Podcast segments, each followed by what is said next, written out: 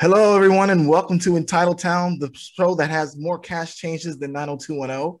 Um, it's Shaq, and it would be perfect for me to say that Mike would be out because, well, he's off to Nashville along with Julio Jones, but who would want to go to Nashville? But that's exactly where Julio Jones is, and that's where our discussion lies. Um, we have the four horsemen here. We've got Scartzi, we've got Dan from As Patriots Daily, and we've got John Irons. And Scartzi, I'm going to start with you with this Julio Jones uh, predicament. Uh, here he goes. Three weeks of, of hype and pomp and circumstance, and he's going to the Titans. Well, who, who was – well, we already knew – kind of what was going to happen, thanks to a little lady by the name of Diana Russini. And uh, I guess she got, you know, a broken clock is right twice a day. But him going to the Titans is kind of, well, what do you think about it? Is it, is it a shock? Is it a surprise? Or it is, is it just glad, glad that this whole discussion is over, because this whole fake discussion of him going to the Patriots was nothing more than fans just getting their hopes up, as they always do. Not just fans, fans with sources, with a with Z, sources. sources. And it was pretty clear that uh, he was not going to be staying in Atlanta. So he was definitely going somewhere, but the where very much uh, was up in the air. And he went for less than a fourth round pick, which the aforementioned uh, Miss Russini uh, was floated out there. Perhaps uh, as one of the fifteen theorized that uh, her breaking the story was a uh, reward for putting that, uh, you know, perhaps uh, red herring first round pick story out there in the news. Anyways, um, apparently there's a, apparently the fans with sources aren't as believable as we were led to, uh, led to think. And I'm, I'm shocked, shocked to find out that that's going on. Yeah, it's kind of surprising that fans with sources who claim themselves to be, you know, kings, uh, that are, are spikes, uh, they, they, they claim themselves to be the foreknowers of all things Patriots, uh, apparently don't know jack. So that isn't a shocker. But, I mean, we, we, all, we already know the actual Spike King. Shout out to, shout out to Pete McNulty. Uh, he's the real Spike King, so everybody should know that. Except no substitutes. That's right. Uh, John, what was we were just talking about this before we started recording.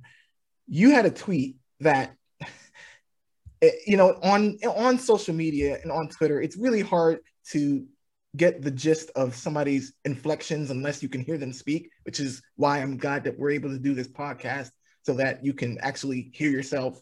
But you tweeted, if Bill Belichick really wanted Julio Jones, he would have traded for him by now. But see, if you said it, if you put and added him in that saying in a Felger voice or something like that, I think most people would have gotten it.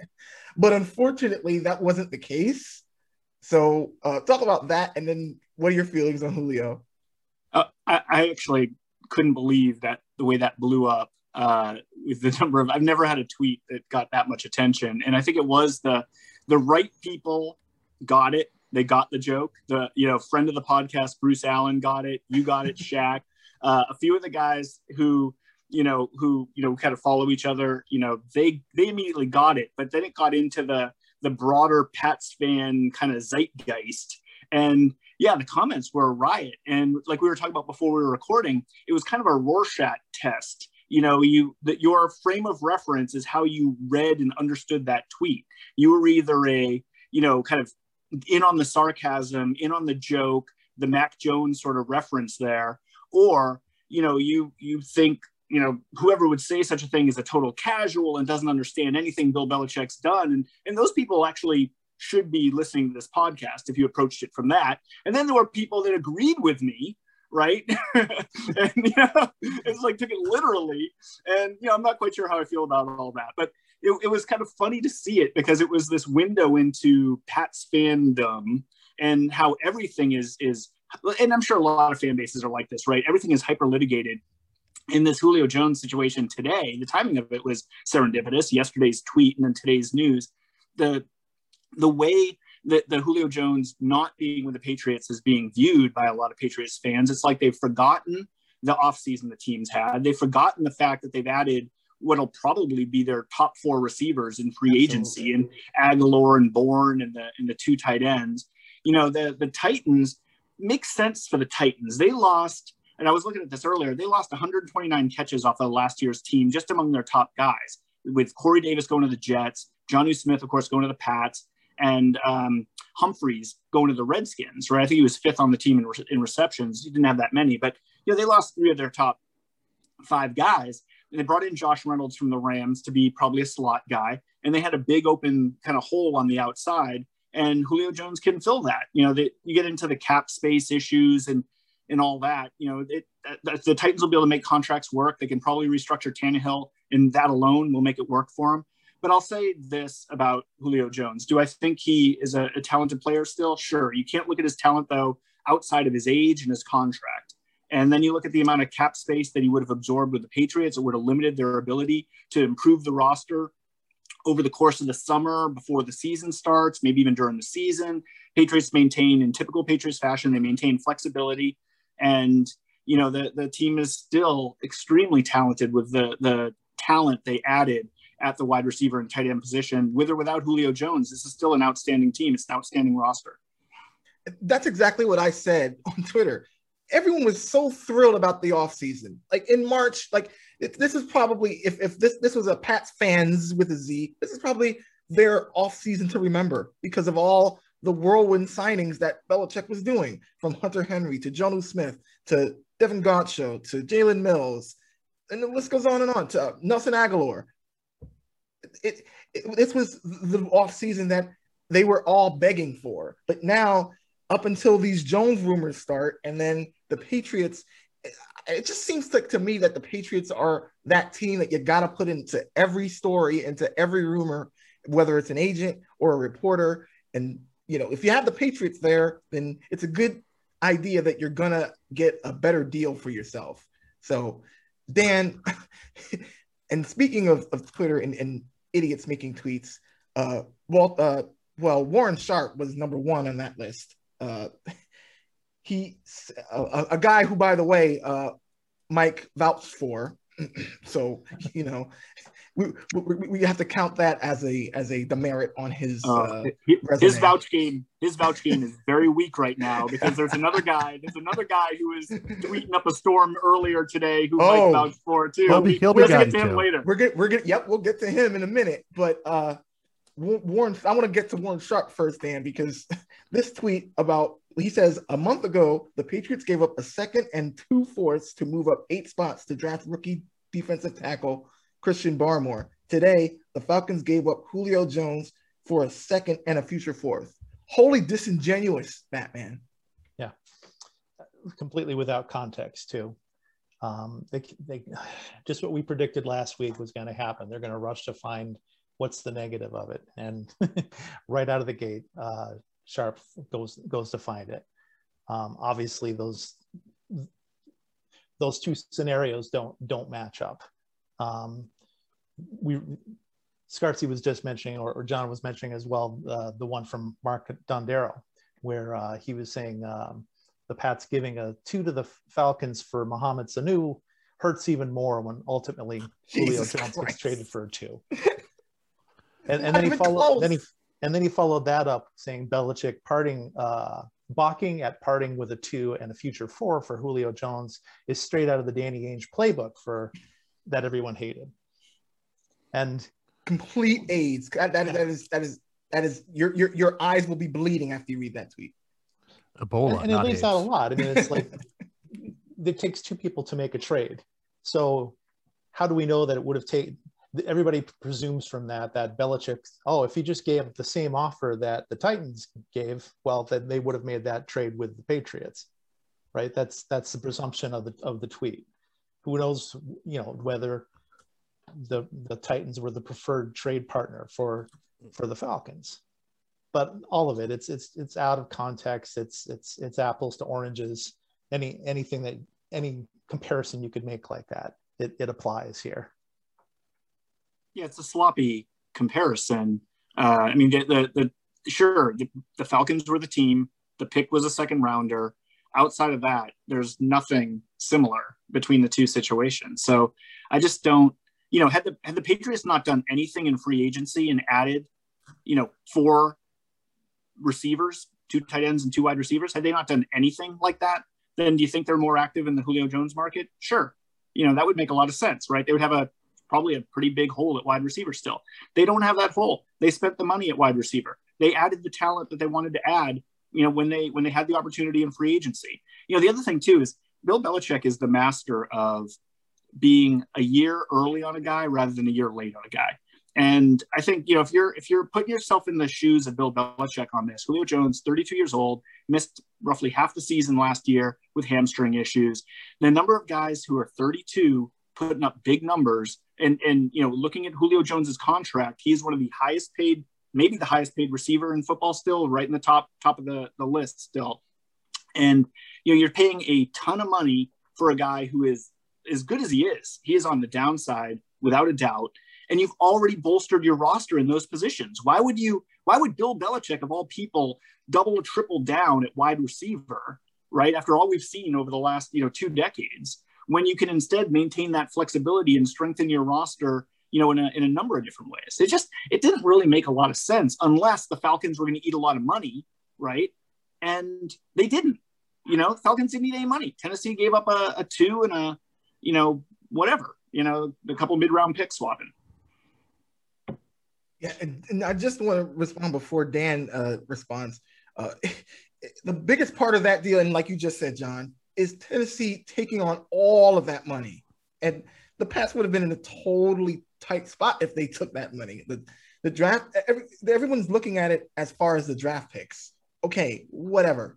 But you can't lose something that you had already. The team's still built to win games. They have, and Mike Reese, uh, thank God for him, uh, put out a, a, a tweet that, that should give everybody what they want to do and an, an idea of what they want to do. They're running two tight end sets. They have three productive wide receivers, and that, that should be it. And the backfield is totally loaded. So it's, of course, it's all going to come down to the quarterbacks. And, you know, that's still a developing story, but I, I just think that people need to look at it in context instead of looking at it as, oh, it's these two draft picks. And yeah. that's hopefully you, you won't go wrong with that. But Dan, you go ahead. You had something no, to say. That's that's a great point.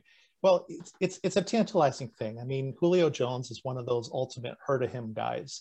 You know, they, everybody mm-hmm. everybody knows him. Everybody knows what kind of talent he has. And so it's easy to get on the bandwagon there for that. But John laid it out like uh, last last week about looking at all the different receivers and where that point point of no return comes, like uh, uh, when uh, Moss hit a wall at thirty-three, or, or just looking at some of the aging receivers. And if the Patriots did make a move like that, well, there there goes their cap flexibility. Now they have to make some moves like, okay, there now we've got to we they would like to probably take on uh, Gilmore's contract in their own sweet time. Uh, and and at, at their schedule, but going after Julio Jones means that becomes a necessity to to do that, uh, or or J C Jackson or whomever else they want to extend. And of course, that's just pushing cap money out to the future. Uh, right now, they're in a, a good place. They've got a solid team that they've that they've both drafted and brought in via free agency and built on their own, and they have that flexibility to go into the season. And It's, it's understandable why they didn't make that move. Yep.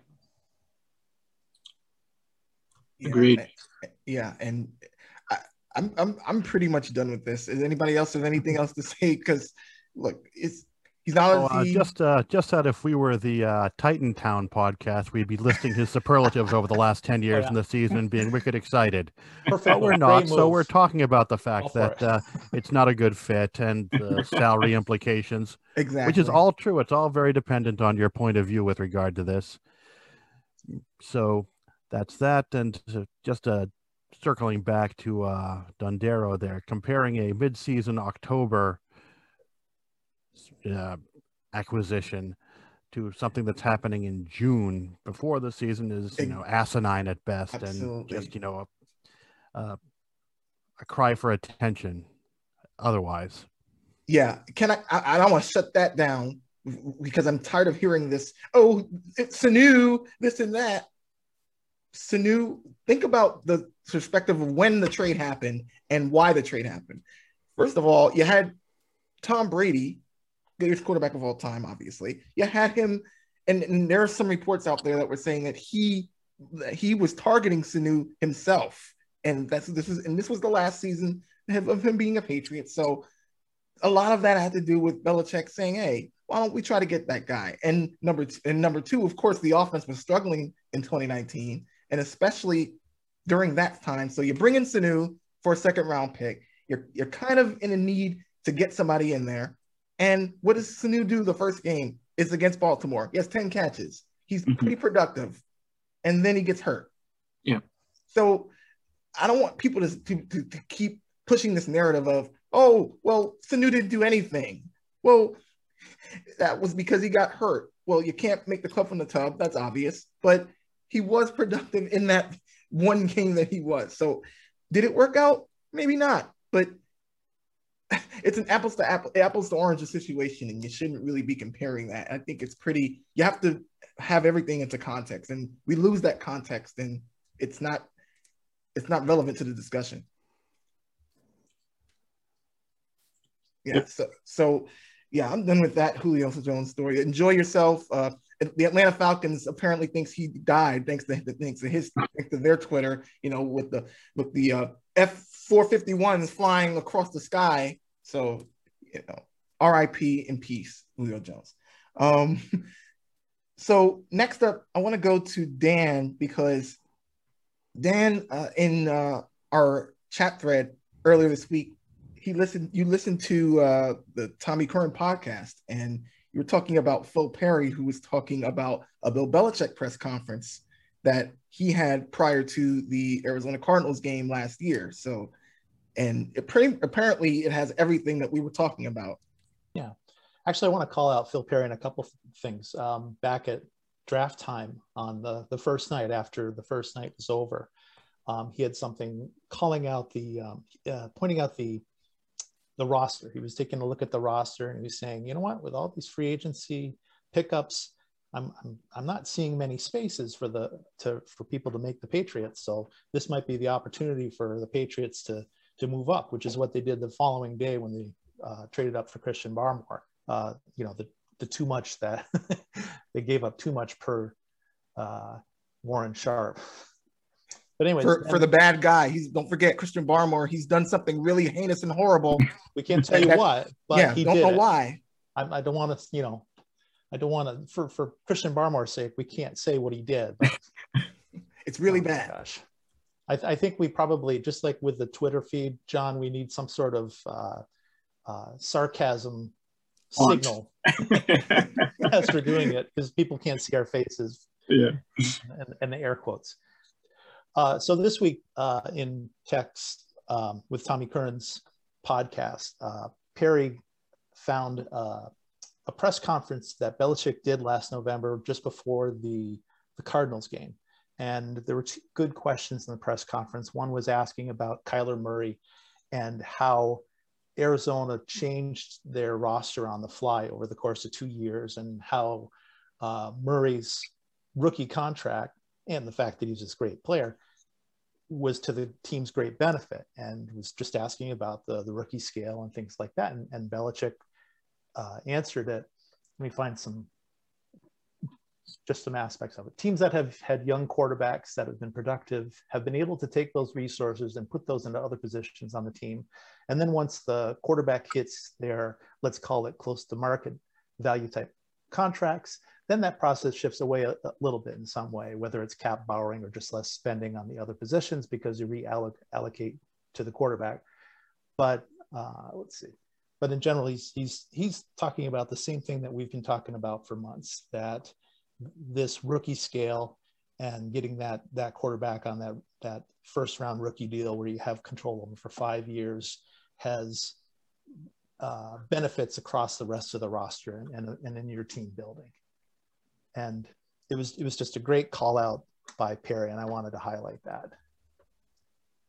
Um, another question, another follow up with that. He said it's it's uh, definitely changed the roster building component of it. I mean, the key obviously is to have a good good player. There are some teams that have gone to free agency to put that money, invested that money into free agent, um, as opposed to the rookies that are less expensive.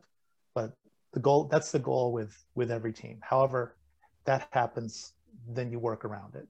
So he's saying if you if it's a young player, it gives you more cap flexibility. Bingo, that's what we've been saying all around. Yeah. Yeah. Yeah, and you know, I'm glad you called out that Phil Perry thing, because I remember that comment he made between round one and, and round two and three. I think what the people in sports call day one and day two of the N F L draft. The the point he made, I thought was a really good point. And you know, it also, we talked about this a little bit in the chat thread around, you know, around that time uh, of the draft.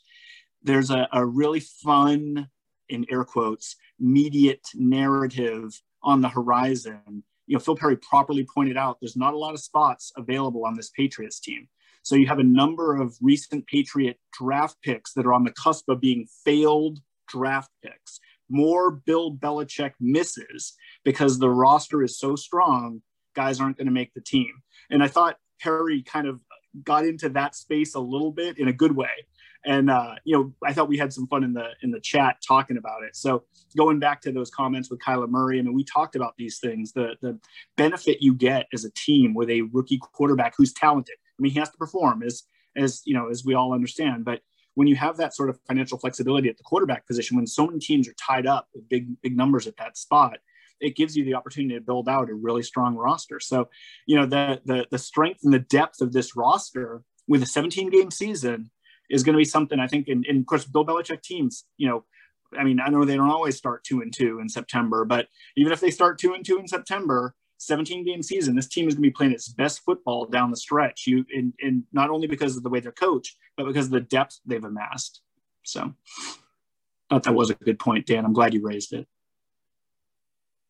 Yeah, that's a great point. And speaking of press conferences and and having the right amount of access, uh, our, our friend uh, mittens wearing dull, dull, dullard, uh, Ben Bolin, had a, an amazing, unbelievable tweet that he actually deleted, which, you know, for somebody like him to delete a tweet, it meant that he was getting a lot of heat. Um, I'm going to try to find it. But John, talk about this this whole thing about, well, it first of all, it started with Naomi Osaka, but also this entire thing about, uh, and, and, and also the N F L uh, having a lot of uh, this locker room access, and all these reporters who are whining about, oh, well, you need you need us, you need us to, to, to give you all these questions. What do you think about it? Yeah, you know, it's, I'm a little bit of two minds on this, and, and Mike and I were actually going back and forth on this. So he's not here on the pod today to defend himself. So I'll tell you, he was totally wrong in, in what he was saying to me. But my point on this was, you kind of do need, you know, there, there is a there is enough of a kind of a fandom out there that that wants access, right? And the, the media has a role, the sports media has a role in providing access. I think my problem is, and, and it's tough to be nuanced on social media, right?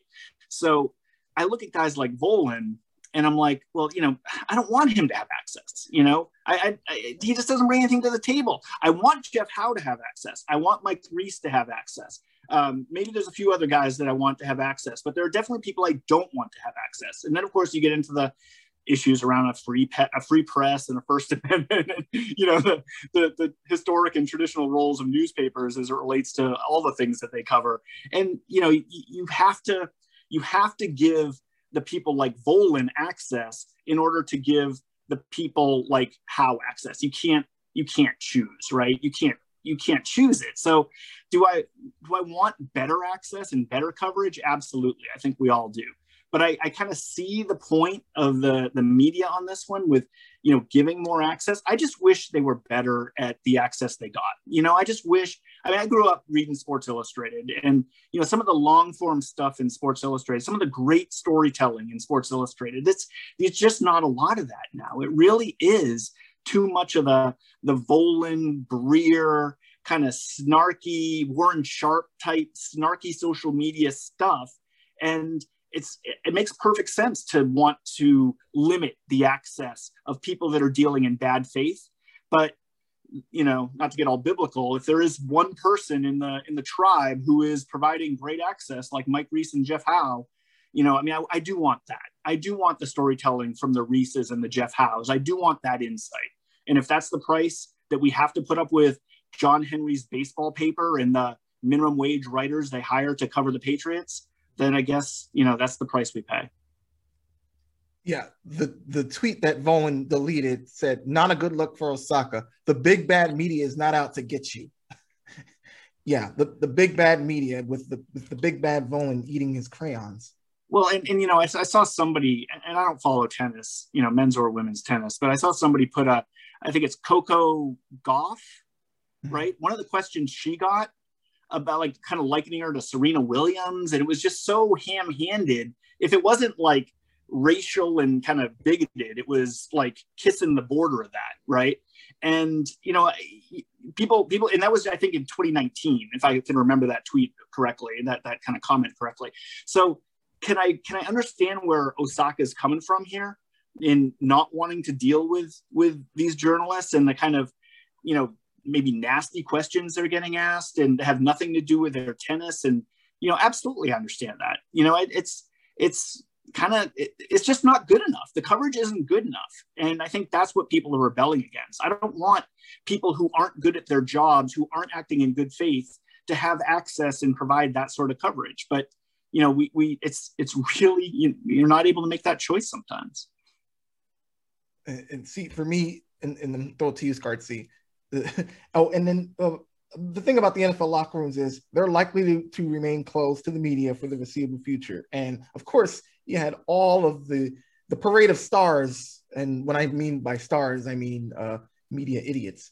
Um, the parade of stars going, oh, you need open locker rooms. They provide better coverage for everyone. But if you're somebody like a, uh, a Greg Bedard or a Ben Volan, who you know is coming in there for an agenda, and you know is coming in there for a specific reason, and that's not to uh, be a Mike Reese or Jeff Howe and to just report the acts and get the information, is to perceive a type of narrative and to get it out, then what's the use? Well, I said it on Twitter and I'll say it now here. If keeping the uh, locker rooms closed because of COVID saves just one life, it'll be worth it. And uh, just uh, I, from what I can tell, most of the most of the folks who are most chuffed by this uh, by this is, you know, self-important sports people, sports media, and a lot of them were in newspapers. And the newspapers have changed. It's no longer that uh, Lord and Taylor and Jordan Marsh are buying twenty pages of ads in your newspaper so you can pay for everything. Um, Dan Shaughnessy was talking about the Osaka thing in uh, his uh, week uh, week uh, ripoff of the uh, sports junk drawer in uh, today's Sunday paper. T- t- tomato can, no. Tomato can Times. Is that what here, here we go. It's hard to know where to start with the Naomi Osaka controversy at the French Open. A star tennis player is, above all, a human being.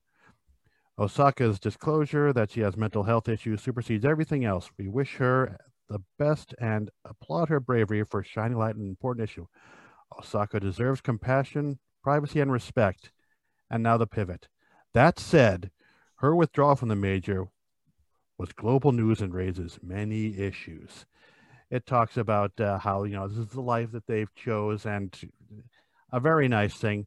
Well, she made approximately thirty-four million dollars from endorsement deals, and that means you have to talk to the public and the media, apparently. I don't see the connection there. That, uh, well, you well you earned money, so uh, if we want to uh, bug you, you, you have to you have to do that. It, it's it's ridiculous. The uh, the the self-importance is off the charts, and I am it's uh it's exasperating, and, and even more so now than ever before. The media, as far as traditional quote unquote media, it's not really needed that much, because if players want to get their feelings out there, they're not going to go to a reporter and tell them everything unless that reporter is trusted and they trust them and they have a relationship, they'll just go right on Twitter and say it, or they'll just go on their YouTube channel and say it, because that's the way of the world nowadays as far as these athletes who have these avenues to do that. But Dan, I mean, I'll just say this. If the Globe actually cared about their, the best having the best possible N F L coverage, then you wouldn't have a mittens holding dullard than covering the team for the Patriots. But yeah, you know, to that's be fair, he is the uh, he's their entire N F L. He covers the entire N F L. Right. Like, senior, uh, senior N F L reporter. He's a senior N F L. Uh, Jim McBride is their uh, is their uh, Patriots uh, Patri- does enough. their Patriots covers and does a good job. Yes. You don't usually hear you don't usually hear bad things about him, and that's uh, usually a good sign. Yeah, Globe Globe writers are like umpires. If we're not talking about them, they're doing an okay job. Correct. Or offensive linemen. Yeah. In the, in the case of Volin, the, his very existence at the Globe just proves uh, there's an agenda behind it from, from yeah. ab- above him. You know, if, if they don't have a problem with him, if they don't have a problem just with his, he had something on a podcast uh, like a month ago where uh, I, I laughed out loud because he said uh, the Globe has a very strict two-source requirement. and and I'm thinking, what what have ever been Ben Volin's two sources? Like his his ass in the wind, his um but I, I going back to what we were saying with access, that that's been something that's been a discussion forever. I think of Bob Ryan a lot with this, where with the onset of, of the digital media and and Twitter and Facebook and, and social media just in general, uh I I, th- I think that they're the old timers yearn for the, the days when they were the only game in town, when they yeah. had the courtside seats and and unfettered access, and it, it created sort of this belief in them that they were with the team, that they had that they, they were experts on the team.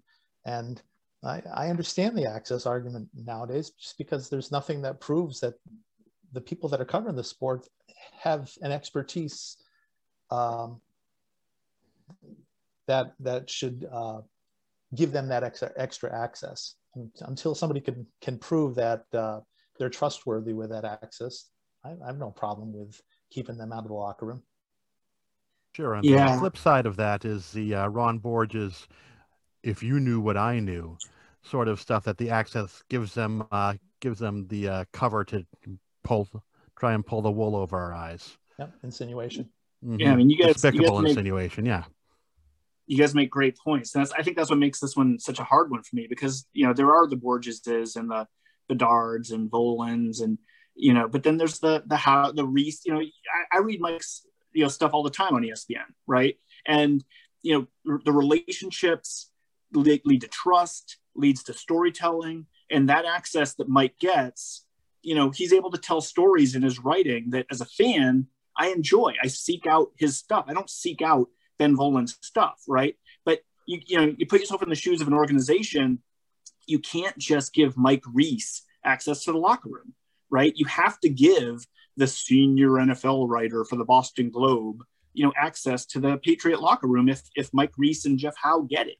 So we're stuck with, you know, would I like to see the Patriots hold some of the writers more accountable? Would I like to see, you know, the stuff that Bedard said about Barmore, you know, would I like to see an accounting for that?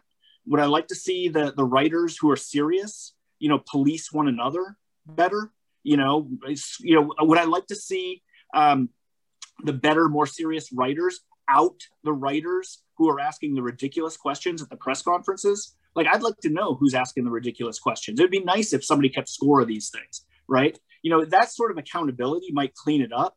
But, you know, there there is still a role, I think, for, you know, for access. And and if they can't go in person and they have to do the Zoom thing, you know, for the foreseeable future, then the better reporters will rise to the top. They will navigate the technology. They will ask smarter questions. They will build relationships, and they will rise to the top. And maybe we'll get a better media out of it uh, in the coming year. So maybe that's that's my my cautious optimism, my toxic positivity on this one. Such a good kid. Pasta, pasta. And my uh, closing thoughts on this is, that's why I'm glad that the Patriots signed a guy like Kyle Van Noy, who's the antithesis of everything that the traditional media does not like. He's a guy who will go after these people who you know, have any type of slight against him. And I'm a big fan of that, because I, and I wish a lot of athletes actually, you know, went after these guys, because if they're saying something that's not true about you, then yeah, you have the right to defend yourself. Because first of all, these guys, yeah, is there a right to free speech? Absolutely. But there's also uh, the, the point of having the consequences for what you say. And it's like the podcast that Mike and I did about uh, Bedard and all the people at ninety-eight point five The Sports Clan. All these people who feel that they are some, they are above the law and above any type of consequence because they're number one in New England, which we have to talk about that. That's an unbelievable uh, circumstance. Uh, and we have to also talk about uh, guys like uh, the Patri- guys like the Patriots who are accepting that, but that's a whole different story for another day. But there has to be some type of consequence or some type of pushback for these guys who are t- talking a whole, a whole bunch of nonsense. So I think, and I, I agree, I see where you're going with that, John, with the, you have got to give people the access because you have to get all types of perspectives, but also, you know, just make sure when you're giving that perspective, you know what you're talking about. Yeah. Yeah. I wish, I, I think we all wish that, right? Yeah. So, uh, yeah, I, I would I would definitely give my three wishes, my Aladdin three wishes. That would be all three of them. But uh, I, I'm going to lead off this next uh, topic because, uh, and this will probably just be a, a five minute spiel because I'm I'm tired of talking about this. But uh, Bill Cowher came out with a new, is coming out with a new autobiography. And uh, well, if you asked uh, somebody like uh, Mike Florio, who's, you know, the T M Z of football, he'd say he steers clear of Spygate. You know, instead of, instead, and, and he said, oh, uh, Florio says, he explains the decision to omit the cheating scandal that may have kept the Steelers out of a Super Bowl. Instead of framing it the way Cowher said it, by saying, well, he, basically what he said during the height of Spygate in oh seven, and I quote, we didn't lose the game because of any Spygate, because of them having any additional things.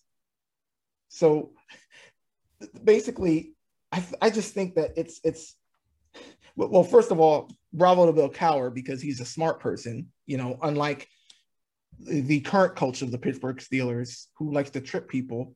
Uh, Mike, Mike, uh, I don't know what his name is, Omar from The Wire. He likes to trip people. So it's Tomlin. Mike, Mike, Mike Tomlin, uh, you know, who's like, well, you know what they do over there in Gillette Stadium. You know, putting, My putting... headset just went out. Oh, well, didn't we, that's what the, that's what happens down there. Did, didn't we already have that problem two weeks ago, Scartzi, with you? we we did, we did, and I it it, it, it was probably interference from the lighthouse. As long as it, you didn't have to listen to Zolak. Exactly, that's a, a unicorns and show ponies.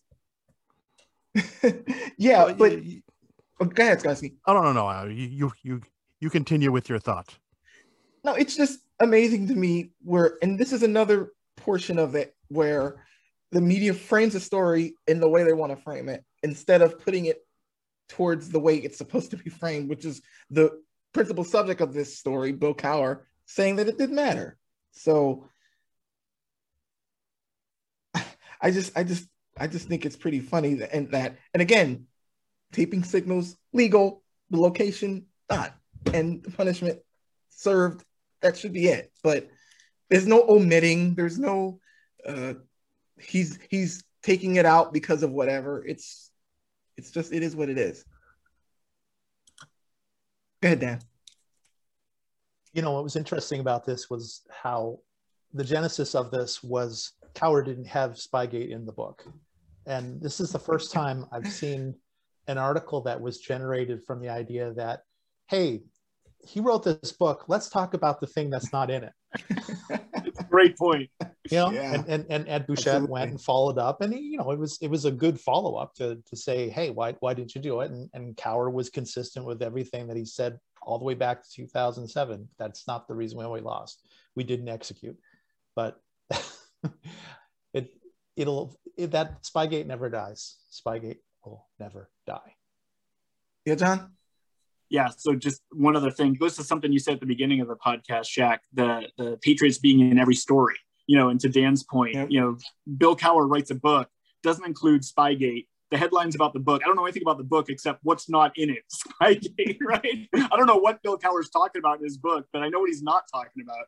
And that's, it's, you know, that's the thing about being a Pats fan. It's like heavy as the head. I know some other team is the defending champions right now. I'm not, I can't remember who it is, but twenty years of, of excellence, you know, heavy as the head that wears the crown, right? The Patriots remain yeah. the dominant franchise in the N F L. And they, and, you know, they, they will for the foreseeable future. It's going to take a while for, for this Patriot fatigue and Patriot hatred and all these other, you know, players are going to retire and coaches are going to go off to the yeah. out to pasture, and they're going to write their books and tell their stories. And all those stories will be about the Patriots, right? The, the team that when they finally beat the Patriots, or that agonizing loss to the Patriots. I mean, you know, so, I mean, just buckle in. We got probably at least ten more years of this. Yeah, and I have a feeling that even after Belichick's gone and Kraft's gone, and even Jonathan Kraft, even when the entire regime is gone, I still think there'll be a little bit of, of a hissing of, oh, Patriots bad. You know, I, I still think that there'll be that little remark of, oh, they're, they're not so good. Just because I, I just think twenty years have been embellished in people so much that, I mean, I just love how people twist themselves to explain the away the Patriots' success from two thousand one to twenty nineteen. And during both scandals, the Deflategate and Spygate, everyone said that, oh, now, uh, like, uh, I don't know what his name is, uh, Mike Kenso, you're in big effing trouble. So yeah, they'll he- never be able, they'll never be able to reach the same amount of success now that they were able to, you know, get away with those scandals. And then they still win. So how do you explain that? I mean, in it, most cases, you're they get even more dominant after the fact, after the scandals. So it, I'd liken it, you know, living out West, you run into the occasional Raiders fan, right? Who's sixty years old, looks like they're eighty years old with commitment to excellence tatted across their back, right? It's like, you know, I you're still living off of something in the seventies, right? Rocking your commitment to excellence tat. So we, you know, ten years may not be enough for Patriots fans to to trade on, right? We may be trading on this stuff until we're sixty years old, looking like we're eighty years old. Yeah, and this is a perfect segue to our uh, email segment, because uh, our friend Pat Nagawam actually had an email regarding Spygate, well, sort of regarding Spygate, and he titled it Clickbait. He says, I clicked on a story regarding the videotaping scandal of two thousand seven, commonly referred to as Spygate, recently. Why? I don't know. I must have been stoned and looking for a good laugh. My question for the experts is this. Are the ratings for the four-letter network so far down the shitter that they have to rehash bogus stories to get clicks and views? I already know the answer, but would love to hear you guys riff on this. Well, my answer to that would be, yes, the ratings are down very badly. In fact, so much so that they've had a lot of, uh, they've had a lot of changes to their staff. They've had a lot of uh, changes to their schedule. They've gotten more sports centers, as if we, as if we don't need any more of the same old hot take shows. They've gotten more of those, and and then that's an, that's another show that, that we could go into, all the the birth of these twenty-four seven hot take shows and how they've ruined the sports discourse and discussion. But the, yeah, E S P N. Any, anybody want to chime in on what they think about them focusing on this particular issue and how, you know, or how, how desperate they might be? Well, you don't issue a two a.m. apology and not mean it. No. They know that, uh, they know that, you know, something that's viewed as being anti-Patriots or anti-Belichick or anti-Kraft or any combination of the three is going to draw viewers. It's going to draw clicks. They, they've got, it's, uh, they're playing the hits, and the hits sell in the rest of the country. Now, there are times where I want to uh, just, you know, put on the black hat, as it were, and just uh, just uh, just relish that. But uh, it, it, the the the mistakes people make, the the with regard to the the scandals, it's there's there's no people are not interested in finding out the truth if it uh, doesn't uh, doesn't reinforce their priors. A little bit like a game of telephone, where the story keeps being retold and, and changing as it goes around the campfire, because they that's one of the things that we when we talked about that uh that um, the Spectre um, Trump story, how all of a sudden some of the other details were so yeah. different from back in two thousand seven. So it, it just, you know, they're going toward their desired narrative, not not toward anything, uh, a desire to be honest and truthful. Yeah, it's the best. Uh, what what what is it? Uh, if it bleeds, it leads. A car crash sells more than uh, a cat getting into a tree, getting getting uh, rescued from a tree. Uh, oh, yeah. So, oh, and did you want to say something? Oh, no. Okay. Well, yeah. So uh, more emails. Uh, this is a, I guess this is a listener email segment. Uh, Vinny Jace uh, has the title and the subject is Dalton Keene and Devin Asiasi, which I think is another perfectly timed email considering what we've been talking about uh, with Julio and the way the Patriots offense has shaped over the offseason. Um, he says, why do people think signing free agents Jonnu Smith and Hunter Henry means Belichick whiffed and has given up on Keene and Asiasi?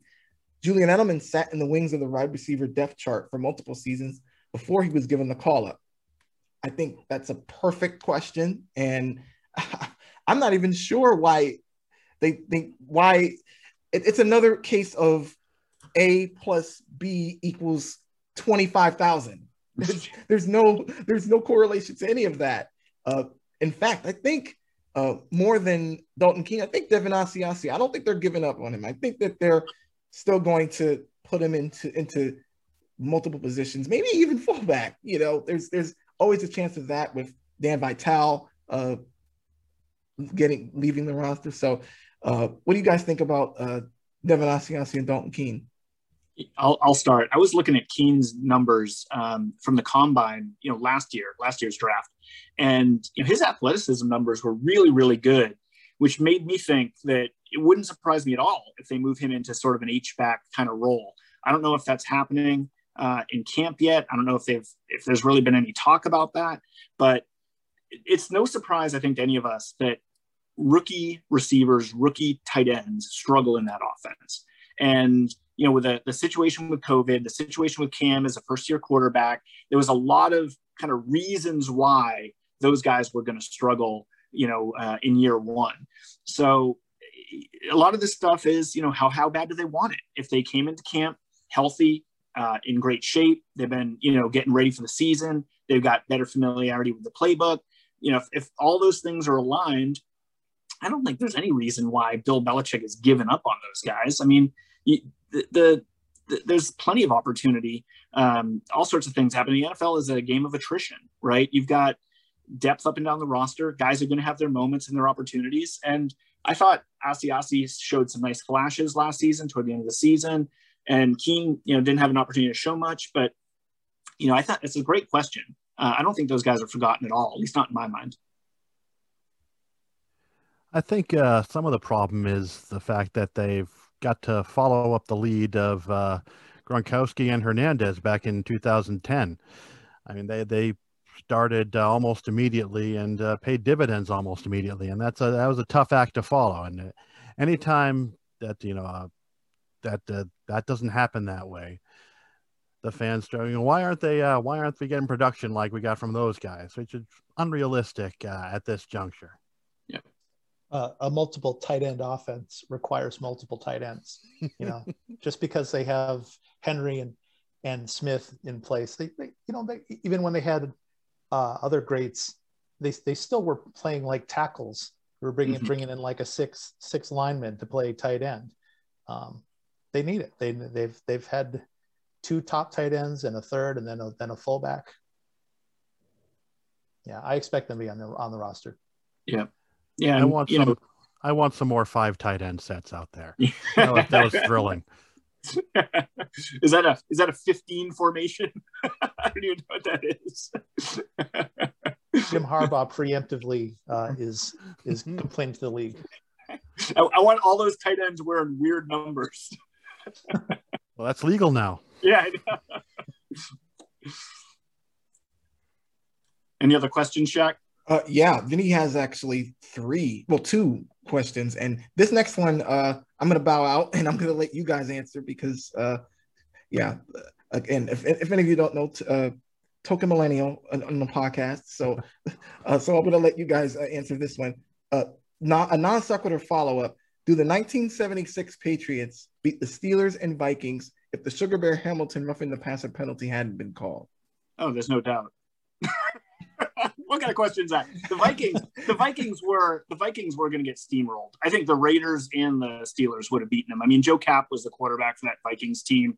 Um, you know, it's Dan and Scartzi might remember watching him play. I mean, most most pictures of Joe Kapp show him bloodied, smoking a cigarette on the bench. I think it's kind of the of the era. Kapp was a Patriot quarterback briefly as well, and was a disaster in New England. So yeah, the, that was a great team. Would they have beaten the Steelers? Would have been a hell of a game. I uh, wish they had the chance to compete against them. It's a great question. I think we'll have to get uh, I'll get feedback from Dad on that one. See what he see what he has to say. I don't think I've ever asked him that question. But the Vikings, I think they would have they would have taken care of the Vikings. What do you guys think? Oh, I I can only agree. If if I could agree more than one hundred percent with that, I would. But yeah, it's uh, it's one of those great uh, great unknowns. If if things had uh, things had gone the way they should have gone, mm-hmm. in uh, the in my estimation. It was a tad before when I started watching the Patriots. Uh, that said, absolutely. Yeah, it was.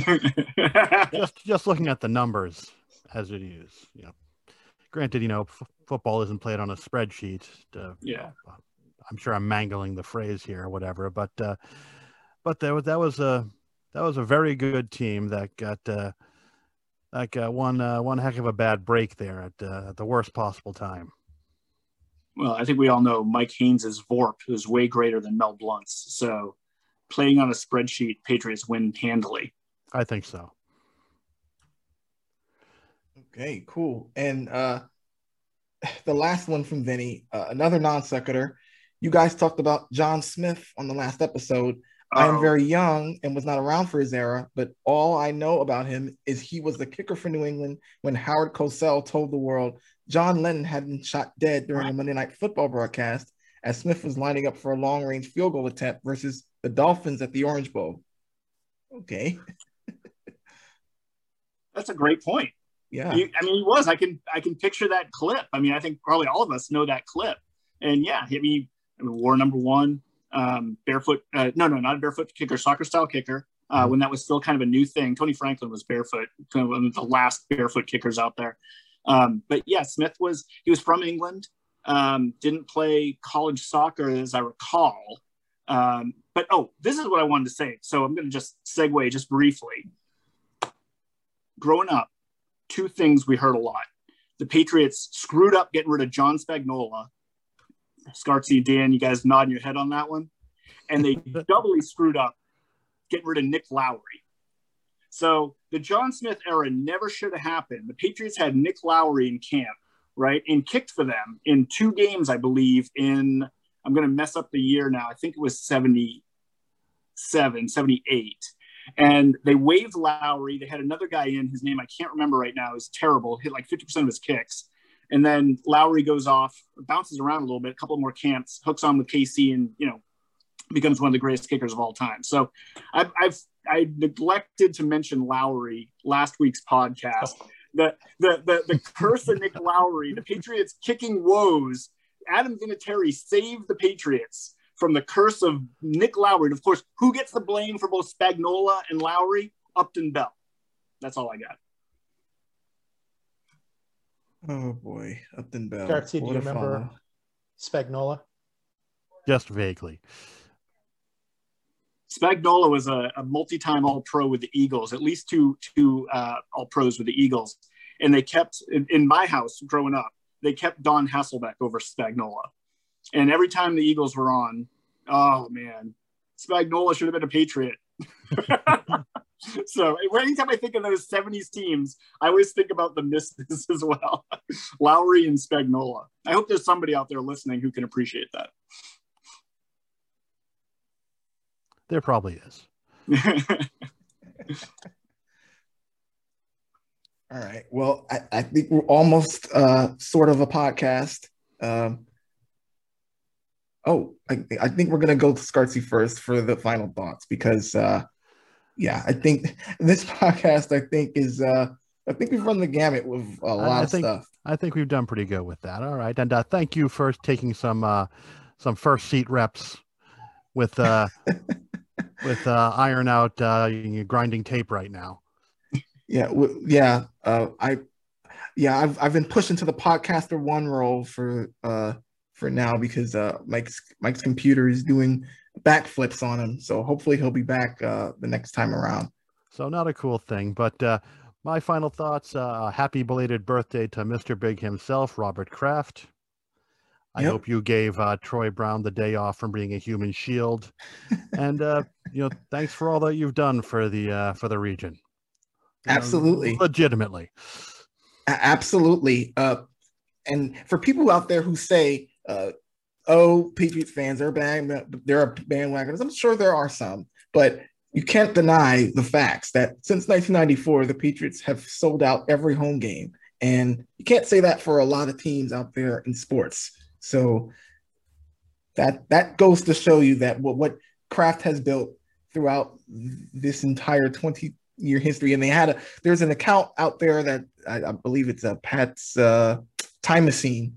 You should follow. It's it's a really good follow going through uh, to the two thousand one season, and they're up to the point now where they demolished Foxborough Stadium, and they're building uh, what was going to be called C M G I Field, what turned out to be Gillette Stadium. Uh, so it's a good follow. So, um, Field, I remember that. Yeah, that's a, that's a that's a trip down memory lane right there. Call me Gillette instead. Yeah. No, I'll, I'll be real quick. Yeah, I'll okay, real John. Quick, and then we can throw it to Dan.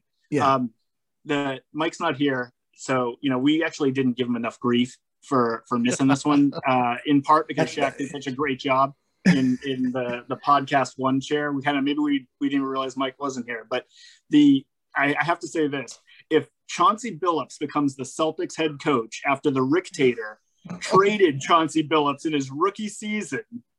I just, you know, I don't even know where Mike's head's going to go on that one. Oh, so, so yeah, it's probably so, exploding right now. I, I know. I think, I think he's actually, that's why he's not here. He's in some monastic, like doing a bunch of devotionals, right? try to, try to get the, the good juju back on the Celtic, uh, back in the Celtic situation here. So anyway, so yeah, go ahead, Dan. I'm, I'm, that's all I've got. I, I was just noticing this past week, the, the continuation of Chris Gasper's, uh, striving for relevance on Twitter. Uh, he, he'd let us know that he's a, a Supreme Court fan, which, uh, okay. Yeah. I guess that's reaching out to a wider it's, audience. That's kind of like being being a fan of Elmer's glue. And and he also uh, had one one tweet to try to expand our, our, our vocabulary where he was talking about um, Kansas City's surfeit of quality pro, uh, pitching prospects. And I just wanted to say, uh, Surfeit of Quality Pitching Prospects was the worst Beach Boys song ever. Yeah, as much sophistry as uh, uh, Chris Gasper likes to bring, he, he he's also a fan of, of old people in robes who gets to change the lives of other people. Uh, that, that's kind of kind of kind of makes sense in an odd way. My, I don't know about you guys. My favorite uh, decision was Miranda, but that's all I'm going to say about it. Yeah, Roe v. Wade. Yeah, that I, I got that as as my top five. You know, right there. Um, yeah. So my my final thought. I actually have a well. I guess not a surprise because we've talked about this, but um, I'm going to be doing this willy nilly, and this is for the fifteen. So. Yeah, I'm Albert Breer.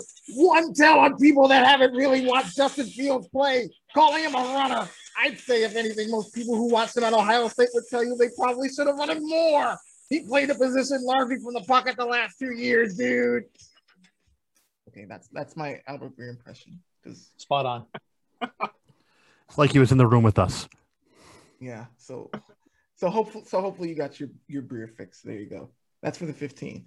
Um, so I guess that'll do it. That's a podcast. Uh, uh, hopefully Mike will be in the podcast at one chair next time, but if he isn't, uh, well, I, I guess somebody did something to him.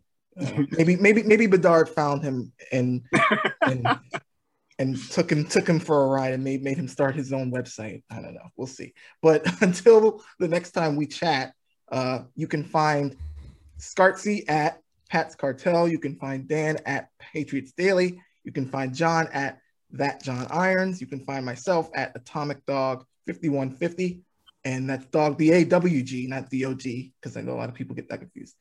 Um, so until next time, as Mike always says, turn off your radios.